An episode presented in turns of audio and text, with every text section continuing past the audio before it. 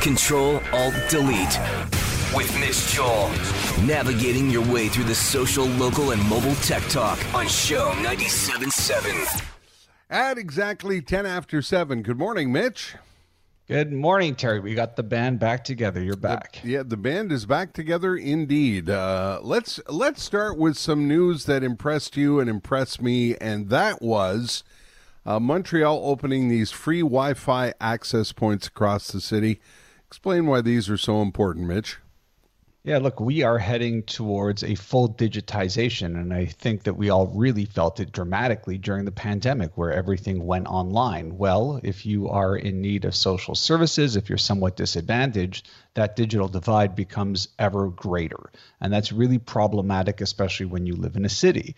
And so it was really nice to see this news item that be, not just because of the current crisis, but because of reality that the city is going to be providing access to internet and computers as well as digital literacy across nine different locations that are uh, primarily in, in community centers, uh, places like that. Now, we've had access in libraries and, and the like, but this is a little bit different.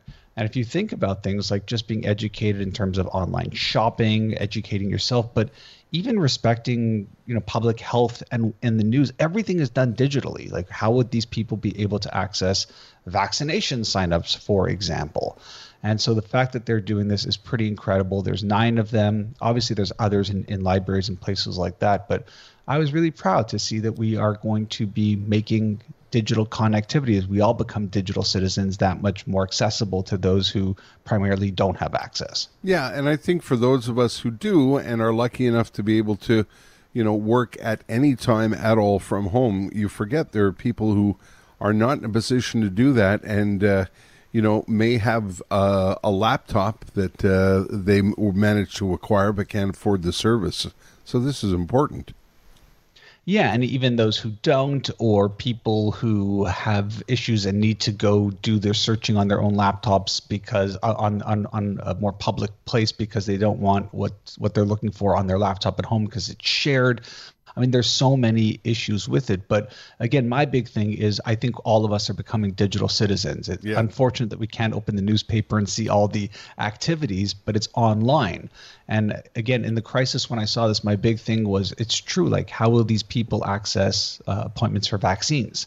And that was, I don't know if it was the catalyst. I don't think it was but just seeing us get more and more open, I think, is important. So I, am I'm, I'm really I'm I get super excited when I see yeah. initiatives like this. Yeah, it's great, great, great idea to point it out. Um, okay, let's talk about Apple. It was uh, the big Apple announcements uh, last week, and there was some some sleek and cool stuff. And one particular thing that I thought was uh, very useful, especially in my house, and that's that AirTag, um, because I'm always losing things.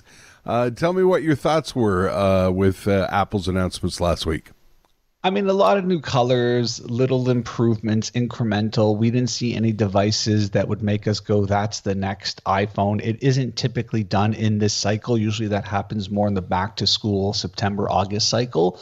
But yeah, they've been talking about this thing called the AirTag forever and uh, it's a, it's in competition. There are other uh, uh, hardware pieces of hardware like this. One of them is called Tile, which you might have seen floating around. But these are really small. Uh, looks like a I would say like two quarters almost together. So really really tiny that you can attach to things, whether it's a keychain, whether it's in your bag, whether it's even uh, somehow attached to your phone. Well, you wouldn't do that because you can find your phone well, I guess most people can't find their phone. They lose their phone all the time. But where would you go to look at the AirTag if the phone has the AirTag on it? Bad idea. But these AirTags are, are pretty amazing. And uh, you know, my initial thought was this is great. I'm going to dump this in my kid's backpack so I can see where they are. Uh, it it doesn't really work like that. It, it, you can't just be placing these in people's purses to track people. Okay, you cannot do that. It actually has in some pretty sophisticated technology that doesn't allow you to do that but I do believe it will be opened up because it has the capabilities that if somebody's in your family and they agree that you could do something like putting it in your kid's knapsack, which I think would be very, very powerful. But again, that could be abused. I like this stuff. It's very, very good technology. Even if you've lost something in your house, it's not like, well, it's in your house, good luck finding it. It will get you exactly to where it is. It gives you sort of a navigation like you would find in, in Google Maps. And these tools are really invaluable. I mean, I, I can think of a myriad of places I'd want these on my luggage, etc. Yeah, uh, yeah. I'm, I'm all for this, and they're very reasonable. It, it doesn't seem like it's crazy. I think it's thirty bucks, and thirty bucks. I don't know if it's one or two that it gets you, but it, it just seemed very reasonable for me. Yeah, I agree A four pack you. is about not, a four a four pack is about a hundred bucks. So there yeah, you go. I uh, agree with you 100%. They'll be useful in this household. Mitch, uh, a, question I wanted to ask you today because you're a citizen of the world. You've got uh, connections and people that you talk to across the United States and Europe and even in Asia, I think. And I was uh, wondering about your optimism index. Have you spoken to people? How are things looking in those parts of the world and how are you feeling? Well, I, I would say that it's probably hitting the most difficult part in terms of figuring out the next global step. And the, the way I've been explaining it to to friends and and and obviously everyone listening would be right now I feel like we're being very myopic. Did we get our shot? When is our second shot? How is the city doing? How's the province doing? And I don't think we're looking beyond that. And beyond that would be the ability to understand that Toronto is the economic engine of Canada, whether we like it or not. And that if an Ontario is struggling, we're all going to struggle really, really hard. Right. If if the borders do open up and, and you and I want to go to a place like Nevada, typically you got to fly through Toronto. That's problematic right there. Um, you know, things like uh, on the global index, will the Chinese virus, uh, the Chinese virus, sorry, the Chinese vaccine or the Russian vaccine be allowed if someone has it to come into places like Canada and the US where we haven't necessarily confirmed its reliability or that we would accept it?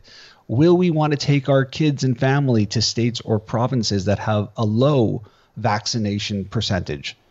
These are all things. Also, kids. We've got young kids here. Can, what what can we do with them? They have not been vaccinated. So, are we going to be allowed to travel with them, even if we're both double vaccinated? Right. Um, so to me these are the real macro concerns that that we're having conversations about at least i am because i find it really challenging to figure out how this opens up and how this works Yeah, And- I'm.